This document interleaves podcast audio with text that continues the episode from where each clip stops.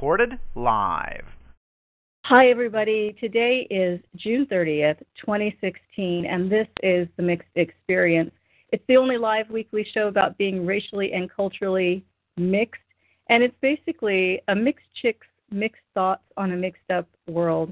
I'm Heidi Durrow, and I'm your host. And yeah, today, guys, we have a really fantastic guest, someone who I have known for a long time, mostly via the interwebs, uh, although we have met as well. But she's someone I greatly admire, and I'm so excited to be able to share the story of, of her new book, The Letting Go Trilogies. But before we talk, I just wanted to make a couple of announcements. Uh, I am doing a few more shows during this summer, and these are really fantastic guests that are coming up. And so go to the talk TalkShoe page or go to the website www.themixedexperience.com to find out who's coming on in the next uh, three, four weeks. Really wonderful, fantastic, talented writers who have new books coming out. And you know you need some summer reading, so you'll want to tune into these shows. I also wanted to mention that, uh, yeah, the Mixed Remix Festival happened. I'm still recovering from it. It was fantastic we are already starting to plan for 2017.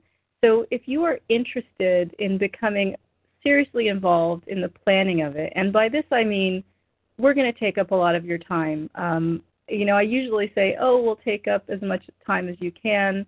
Uh, we'll we'll take whatever." We actually need people who are like heavy duty, heavy hitters who want to like spend a lot of time doing this because we're at that critical growing point for the festival where you know we either make it or break it at this point and we really want to make it and we have every opportunity to make it just a solid fantastic organization as well as a really amazing and extraordinary bigger event.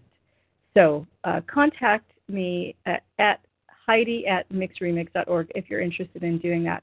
And then finally we actually have festival t-shirts for sale online gosh, I don't even have the URL handy, but I will post it up on Twitter and Facebook, uh, also the blog, because you want this T-shirt. It just says everything that you are. It says I am a story, right? That's what we all are. So this is the new official festival T-shirt, and we're selling it for $25, which includes shipping, which means we're not making a whole lot off of this enterprise, almost nothing, in fact. Uh, but we definitely want people out there spreading the word about the festival, and maybe it should be you. So, without further ado, let me get to my fantastic guest today. Uh, today on the show, we have the award winning filmmaker, radio producer, and writer Dmae Roberts, who has recently released her new book, The Letting Go Trilogy Stories of a Mixed Race Family. The book itself traces four decades of what it means to be a mixed race adult. The essays, written over 10 years, document Roberts' journeys through her biracial identity as a Taiwanese American amid love, loss, and letting go of past regrets and pain. Roberts is a two time Peabody Award winning radio producer and the executive producer of Media Rights. Her radio documentary, Mei Mei, A Daughter's Song, is a harrowing account of her mother's childhood in Taiwan during World War II and is also uh, adapted for film. Roberts has received the Dr. Suzanne Ahn Civil Rights and Social Justice Award from the Asian American Journalists Association and the 1996 Oregon Book Award for Drama. I am super excited to welcome my friend and an artist in every right who I greatly admire. Uh, welcome Dmae Roberts. Oh, thank you for that wonderful welcome, Heidi. I, I admire you, and I don't know I, how you do the Mixed Remix Festival every year. It's it's amazing to me. Um, I, and I just want to do a shout out for next year. If uh, people want a roommate, please contact me because I'd like to go next year. That's a Let's really share good a room. Point. Yes, this, you know we we are working on that today. We were we actually missed out on your talent and other talents because you know we're doing this on such a shoestring budget. Oh, of course. We're, no, we're, we're trying to amazing. figure out. We're going to figure out how we can bring and make sure we have all the best talent there. Especially next year, it's the 50th anniversary of the Oh. Loving v. Virginia decision. Yeah. And so we're yeah, so we're gearing up. We're kind of excited, uh, a little bit scared, but I think we can do it with the help of. well, let's a yeah, great let's do some fundraising, uh, brainstorming, and uh, get that going because anniversaries that's important, and that, That's an big, important right? Yeah, Yeah. yeah. Well, yeah, so I didn't realize that. it's it's huge. yeah. So before we go any farther with this conversation, I have to ask you the most important question we ask on this show every week, Mm. which is, Yeah. what are you? Oh.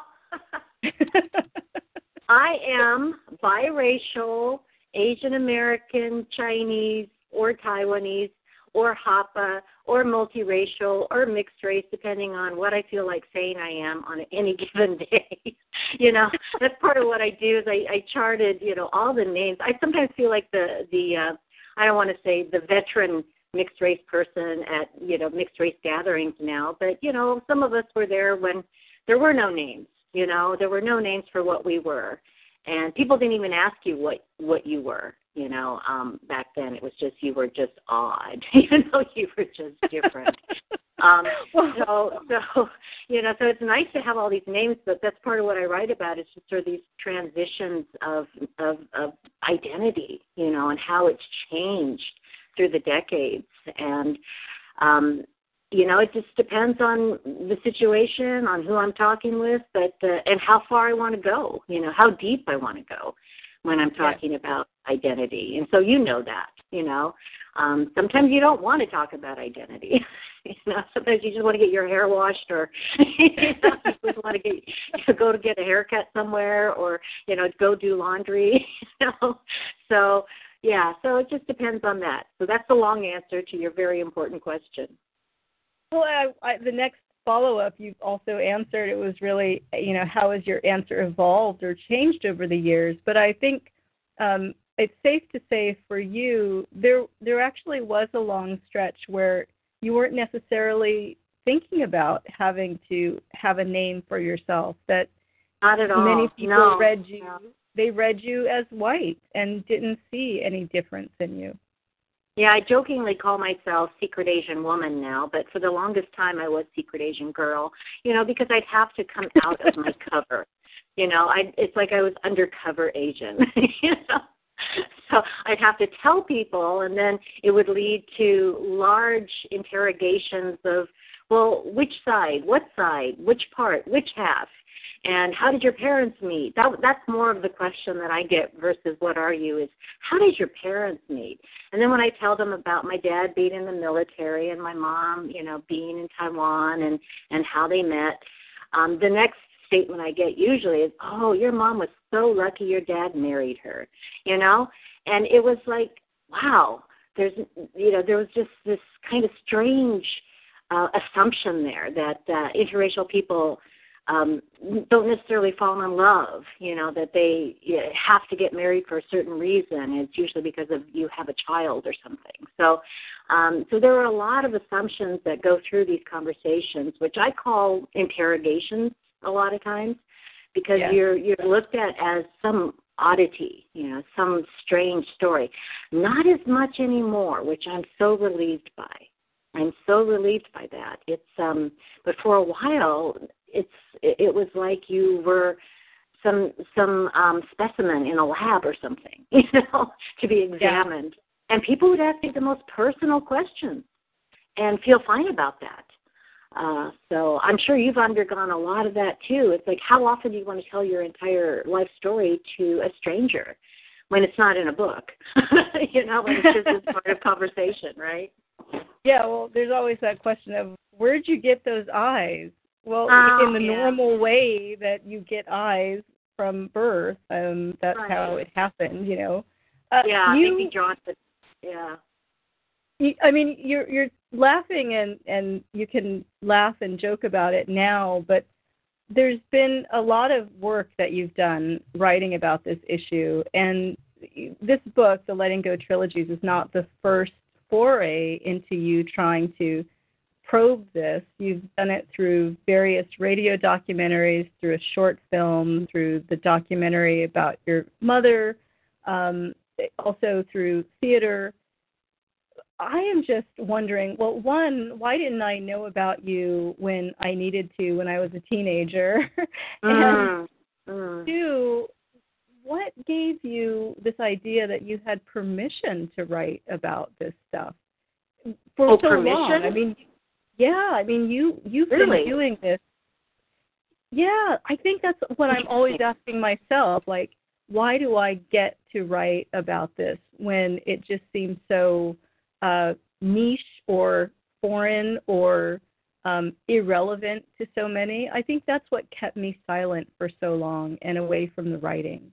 But you've been doing this in so many genres for so long. I I don't know, maybe because you didn't have that mindset that I did. Well, I think there's um a couple of things that came up. The first time I actually did explore my identity was in 1989. So that's a long time ago. Mm-hmm. and that was the same year that Joy Luck Club came out. So to me, that was a time period when people were starting to look at their identity. And all through the 90s, it was all about identity. It was all about multiculturalism. Uh, I felt that strongly in, in theater as well as radio. People wanted these stories. So that was that's part of the reason, you know, where you feel like you can do this work. Uh, for me, uh, my dad died early. Uh, my mom could not read or write. So there was a certain kind of freedom in that where mm-hmm. you didn't feel like you were going to hurt anybody too terribly by writing a play. Although my mom did get mad at me for doing the radio documentary Mei Mei a Daughter Song. That was in 1989, and that was when I was first exploring um, identity. But mostly, I was exploring her story, and we went to Taiwan for a month, argued almost every single day, um, and fought. But out of that came some really great recordings and some real some insights into her life and into our relationship. And it was painful. And I laugh about it now, but it was painful. And she hated yeah. it. She hated listening to it, but at the same time there was no way I could write her a letter there was no way that you know I could tell her anything that intimate without it being a production that she would listen to or a play that she would go to. And she did go to the play. And mm-hmm. you know it was a way you know she did hold it against me and she felt terribly about it but also in a way it brought us closer together.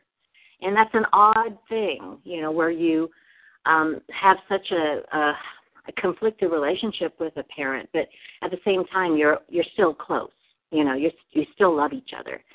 So that that made uh, made it a, a little bit more freeing for me because I could explore these stories. I could explore the stories about my dad, my brother, you know, um, and and not have um, a lot of other family that would feel, you know, hurt or upset about it. I know a lot of people writing personal stories have to contend with that and have to deal with that and have to take the risk um, that they are going to hurt somebody. But in the end, yeah. it is your story. You know, that's the only thing you can really own is your story. And as long as you're true to other people and you're fair, that's that's what we want to go to. You know, in journalism, there's no such thing as ultimate objective truth, but there is fairness. You know. Yeah. Um, and so that's what you you try for when you're writing stories about your family is fairness. It it will probably still upset people, but that's part of the I guess I guess that's part of what you have to go through. You know, that's paying your dues in some ways. You know, you you probably will upset people, and whether or not you feel strongly that the story is important to be told, that's your choice. You know, that's the choice that you have to make. The Letting Go Chronicles turns out to be, for me, very much a story about grief. Uh, grief is this unifying theme, and as I read it, uh, you know, I read it before it came you out. read the I draft. So honored. Yes, thank you. And um, well, I was so honored. And I have to tell you, I read it on a beach uh, and just felt felt Aww. achy all over uh, in the best way. Um, how what what am I trying to ask? What did it take for it you? It is about to... grief. Yeah, it is Yeah. about grief. It is about anger. It's about letting go of regret as well. All the things that I guess tie us to feeling bad about ourselves. To me, that's what we need to let go of.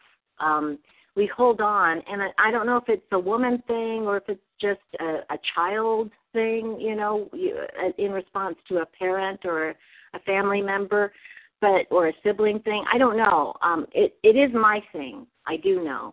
I hold on to things. I hold on to not just objects, which I I have to make myself you know give away or get rid of you know within the house those hoarding tendencies but it's also about hoarding emotions that aren't Mm. good for you to hold on to and that's what i was trying to do and so so the thing about uh, putting it out there just for any writers out there when you put a title on your book and if it's something like letting go people are going to ask you so have you let that go yet?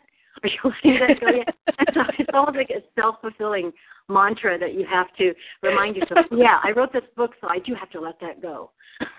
So, I like that strategy. I'm not sure what the next title of my book should be then. yeah mine should be about losing weight but if i write a book about losing weight i'll have to right Same- Same here. Well, so the book really it's um it's kind of a memoir in pieces. It's it's essays. It's not a traditional memoir that starts from the No. beginning to the end. Uh, but it, these essays kind of keep circling back to pivotal moments in your growing up or your relationships with your mother or your father or your brother. Um, but I, I wanted to get to the heart of the story, which is more mixed race people in Oregon. Who knew? I thought it was just me and my brothers and a couple of Isn't other that weird? in my class. Yeah. yeah we were we were all isolated and to a certain extent people in oregon still are uh, you know mixed race people are isolated i actually am um i've been chosen to do uh the oregon humanities here has this uh, program called the conversation project and so you can pitch a conversation you'd like to facilitate and lead in any community so i pitched mixed race in oregon and so what I would love to do is travel around to these rural towns and, and Portland as well, but just out, you know places where I felt isolated and to talk about mixed race. Because I think there are more people than we realize. And I think back in high school, even back then in the Stone Age, I I think that there might have been others, but we just didn't know. And we well, didn't that was the thing. Yeah, I mean, you know, I I write about being mixed race in Oregon, growing up there, and I know, I love it. But the truth is, there were other mixed race people. It was just, and I knew them, and we were friends. It was just we weren't allowed to talk about this thing. Like we were Hmm. all supposed to understand that yes, maybe we our families look the same, but it didn't matter because at least in at this time in this place in this landscape, we were supposed to just be black and to call out any kind of difference from what the standard rule was was just not going to be okay. So we didn't it was very strange. It was like we all knew who we were and yet we never talked about it. The strangest I don't. I I think it is strange. It's almost like you you you know that's how I I I call it like a secret club or something. Yeah. You know, you knew that you were sort of, but um and for me, I, you know, earlier on, interracial marriages were still pretty unusual. You know, they were yes. um I don't know if they were sources of shame for other people, but I think it, they were, you know, uh, socially. So, you know, I I tried not to have my mom and my dad come to school events. You know, Mm. um. I I am not proud of that, but I knew it would cause more um, difficulties for me, and Yeah. for Yeah. my brother even worse. You know, so uh, he was bullied throughout his whole experience. And actually, that's the part that I was going to read from the book was the um, the section where he was bullied. You know, throughout Yes. his whole public school experience. Once we moved to this small town, Junction City, in Oregon. Yes, would you would you read that for us now? That would Sure. be so fantastic. But I think that you know this is this is probably still something that um, I think many kids might still experience in Oregon, which is sad to say, you know, because there Yeah. aren't that many people of color here, as you know. So it's and changing, but not changing fast enough. Well, was that? it seems like there are fewer and fewer. At least you know in in my old neighborhood where my mom was the only white person within 20 blocks. Now it's all white people and oh yeah sometimes sometimes colored people, but not often. Very yeah. Well, that's gentrification right there because you're talking about North Portland area, right? Yes. So yeah, yeah, it has changed so much. Well, this is this is about. um Let me see. I'll try to keep it short. Uh, this is about the first day of school in Junction City. We had traveled around. I I, I was born in Taiwan. We lived in Japan till I was about eight. Very similar to your experience of international experience, and and then we um, moved to different uh, cities, Reno, Nevada, Boise, Idaho, and even Eugene, Oregon for a time. And everything was okay for a while. You know, we were migratory. Uh, every year we picked up and moved somewhere so that my dad could find work. But then we made the fatal error of moving to Junction City, Oregon. So this is this is a short piece from that. On our first day of school in Junction City, my brother and I rode home on the school bus. That experience would shape my brother's downfall. We had moved to a town with a population smaller than the audience of an outdoor rock concert. I knew what it meant to be outsiders. It remains emblazoned in my memory as a reminder of how quickly people can turn on you because they thought you were white and discover it wasn't quite true. On that first day, my beautiful porcelain skinned mother, 99 pounds petite with a coiffed black Brigitte Bardot bouffant, wanted to make sure we were safe afterward. As the school bus neared our house, all the kids would uh, could see her standing there on the side of the highway waiting for us to come home. A wave of gas rippled from the front to the back of the bus where we were sitting. They're Chinese. All eyes locked on my young brother and me as we made our way down the aisle of the bus. As I stepped down, I didn't greet my mother with a smile or a thank you. I secretly wish she had stayed away, stayed hidden, so we would have been spared the humiliation of being Chinese. Junction City was filled with 2,000 or so descendants of mostly Scandinavian farmers and pioneers. Many had journeyed from the Midwest to Oregon to start new lives. Every street and lane was named for early Scandinavian descendants. The most noted was Dane Lane, built by a real estate developer in 1902. He bought Danish ads in Midwestern papers calling for families of Danish descent to start a colony in Junction City. Several generations later, we were their first interracial family. The school system in this town became an uncapped well of torment for my brother. From that first day on the bus, my sweet, sensitive Jack endured fights and racial pranks that would now be called hate crimes. I don't know the full extent of what my brother went through. He still refuses to talk about it. Years later, I asked one of his schoolmates if they knew what had happened to him. He witnessed Jack being humiliated in the cafeteria once when bullies called him chink, nip, and jap and smeared food all over his face as kids laughed. In fourth grade, he came home without his school books. He told Daddy he needed to buy more. After we moved to Junction City, he made less eye contact. His head turned downward where once his chin lifted up into the full sun.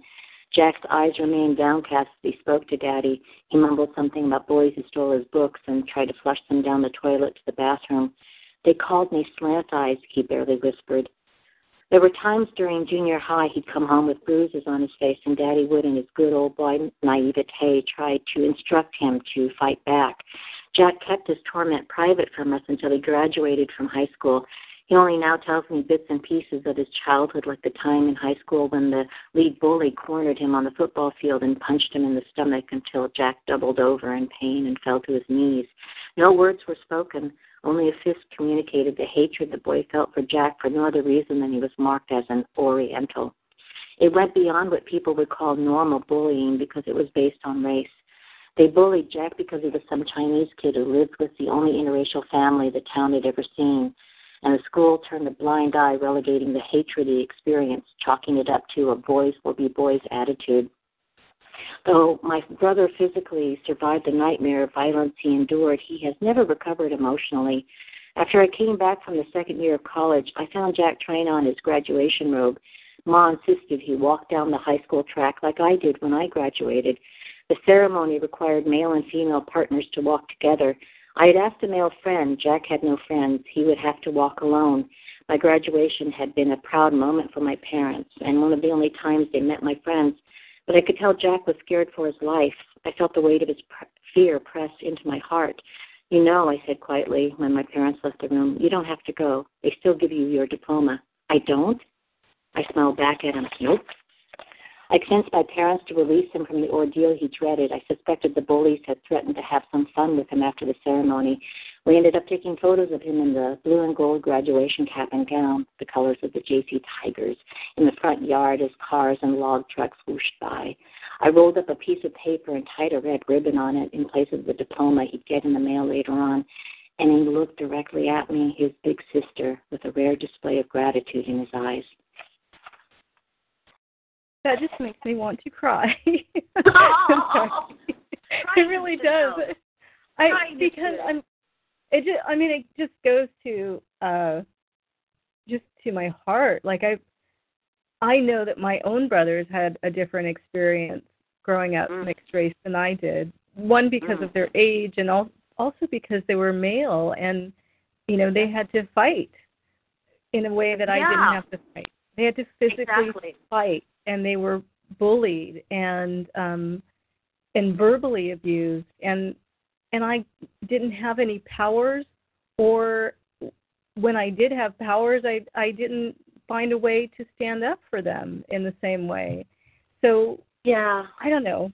I I mean, yeah. do you have those regrets like oh god if you yes. had the the superpowers oh, yeah. to go back and uh, yeah. I don't know. I, I also write about, you know, uh, you know, my brother and I are both science fiction fans. We're both sci-fi addicts, you know, so we still watch of course, sci-fi together. Of course, Spock shows Because of Star Trek, you know, and, and it was all multiracial, right? But um, but but yeah, I I dream about time travel. I dream about going back there and saying, "Oh, you can't do this to him," you know. But Yeah. when you are a, a, a young person, you don't have that much power. I didn't know exactly what I could do. I didn't know what was going on, you know. Mhm. And part of me didn't want to have to deal with it because I had my own Yes. troubles. And I write about that shame, and that's the other thing I'm, I'm trying to let go of that shame. You know, like forgive your younger self. You know, Mhm. You did what you could, and yes, Yeah. it probably wasn't enough, but you know, we have to. We also have to forgive that too, and we have to let that go. Um, there's so many what I could have done, what I should have done, shoulda, woulda, couldas. Um, and I guess as as I get older, I want to let that go because it it's just destructive. You know, we're always going to make mistakes. We're always not going to respond the right way all the time. We're human. Right. Um, and part of forgiveness is also forgiving oneself. And hopefully you learn from it and you you become better. You know, that's that's hopefully you know, for me that's almost the only purpose in life is to be better. you know? one of one of the things that uh, I've been asked recently by a couple of people and interviewers is, well, you know, are have we almost played out this whole mixed thing, or Oh, I know. even if even if we haven't as a society, don't most people just take this on as a phase? And you know, I, I guess what I'm asking you is, do you think that's true? And you call this the letting go trilogies. Does that mean you are now beyond post multiracial, or like I don't even know what the term is, but is this? I do don't you, think you do can ever be deal with this it. ever? Yeah. Oh, I yeah, think I you can still do. but- Yeah, I think you have to. Um, and I think it's becoming. I think that question comes up. Uh, I remember in the '90s when we were exploring a lot of identity, uh, identity and multi- multiculturalism.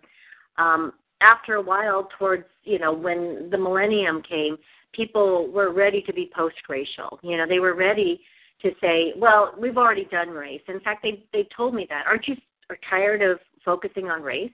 You know, aren't you tired? Yeah. Uh, you know, and it's like no. There's so many different mixtures. There's so many different stories, and it's all about people's stories that are underrepresented. And that's all that you know. You asked me why you didn't know about me. I always did. I've always all of my subjects have been things that are underrepresented, people's cultures, you know, races um, that are underrepresented, and and female too. So yeah, of course not. I didn't go for the you know the hot topics, the the popular topics, the pop culture. You know, I, I've never gone for that, and um, I think that for me, it's more of a, a I don't want to say social work, but you know, it's it's it is to a certain extent. It's work that's based on trying to make society a little bit better. I, I don't have any um, grandiose ideas that I'm going to change the world, but I think that you can change little bits of it, you know. Yeah. And I think focusing on race is part of that. So people are going to say that to you because for the most part people don't want to talk about race, but you know, I what I say to people, I don't want to talk about race either. I think most people of color don't necessarily want to talk about race, but it comes up and you have to. And it keeps yeah. coming. And and I would say when people tell you, "Aren't we over that yet?" Just say no, we're not. Nobody's ever right. going to be over it. It won't be. Of, I mean, even even as we get more and more mixed race people, I think that the issues are going to change, aren't they? Absolutely, and and the yeah. mixtures change, and the la- you know the landscape is going to change at some point as well too. I think the year is 2043 when white people will be the minority in the United States, and so mm. you know that that that changes the conversation. I think in some ways. Um, anyway, I just want to say because we're we're running we're running out of time, but one of the wonder one of the many wonderful things about this book is that it's written, it's a record, and um, we now are creating a history for ourselves as mixed race and multiracial American families and making sure that the story is recorded. And so, thank you for doing that in such a beautiful way that this is a record that people can keep. But one of my great frustrations is that it seems like every generation that comes up, as soon as they have difficulties with their multiracial heritage or experience, they they think they're the first person to have experienced it because I think we've done such a poor job of communicating that we've already had these experiences in the past. And your book is such a great service in that way to future generations this generation so that they know that this has been happening and other people have struggled through it and you're not alone in this struggle. So for that I say, you know, thanks for like doing the hard work and the emotional hard work of actually putting this experience down on the page for the rest of us going forward. Oh, I appreciate that so much, Heidi. Thank you for your support and thank you for taking the time to do this and thank you for your great work. Let me know when your next book is coming out because oh, I want to interview you. I, I will let everyone know as soon as that darn thing is done. I'm telling you, as you isn't it the most painful? It's the most painful thing, isn't it? Writing it a book. Really, it really is. and and then still it's joyous. You know, I actually spent yes, yes. solid hours with the manuscript yesterday for the first time in forever to spend oh. you know that much concentrated time with it and I started to write new words, and I was like, oh, this is why I like to do this. And then I started to struggle with the words, and I thought, oh, this is why I don't like to do this. And I must go on Facebook now. but ultimately, it's rewarding. So you know, it it really is. So I encourage everybody to write because you're right. We are creating a record, and the record is, you know, the library of mixed race material is still needs to be filled, doesn't it? yeah We still oh, need to fill that light. So perfectly. Will you tweet that out? That's a perfect way of saying it. Everybody can be part of the library. where where can people find you and find your book? Well, uh, you can go to dmaeroberts.com. Um, I have book links there. I also uh, am on Amazon and uh, Kindle and Create Space and uh, all you have to do is just type in the Letting Go trilogies, and it should come up. So it's all okay. there. So uh, yeah, I'd so, love to. Yeah, there's there's no reason not to get this book, you guys. It's it's actually it's so good. It really is. And the cover, by the way, is very beautiful. You shared that with me early too. Uh, but the stories themselves, um, they're important and they're heartbreaking. And if you're listening to this podcast, there are stories that are going to resonate with you and you're going to say, "Oh, right, I'm not alone," which is one of the beauties of literature, I think. Well, thank you. And anybody actually who wants a signed copy, you know, they can just write me. Um, and uh, I'll I'll give them information on how how they can get that. But I I would love to do that. So oh, um, that's so gracious. Yes, I, yeah. We will make sure that people know that. Dmae, thank you so much for everything you do and for this wonderful book. And thanks for joining me today to talk about this and for making me a little bit weepy. Oh, well, you're sweet. There's also humor in it too. I want to tell people. there are jokes. but I there appreciate jokes, yes. laughter and cry. They go together. well, thank you, Heidi, yeah. and kudos to you for your great work. I really appreciate everything that you do. I really do. Oh, so, thank you. thank you so much. All right, we'll talk again soon. Okay, bye bye. Yes, bye bye.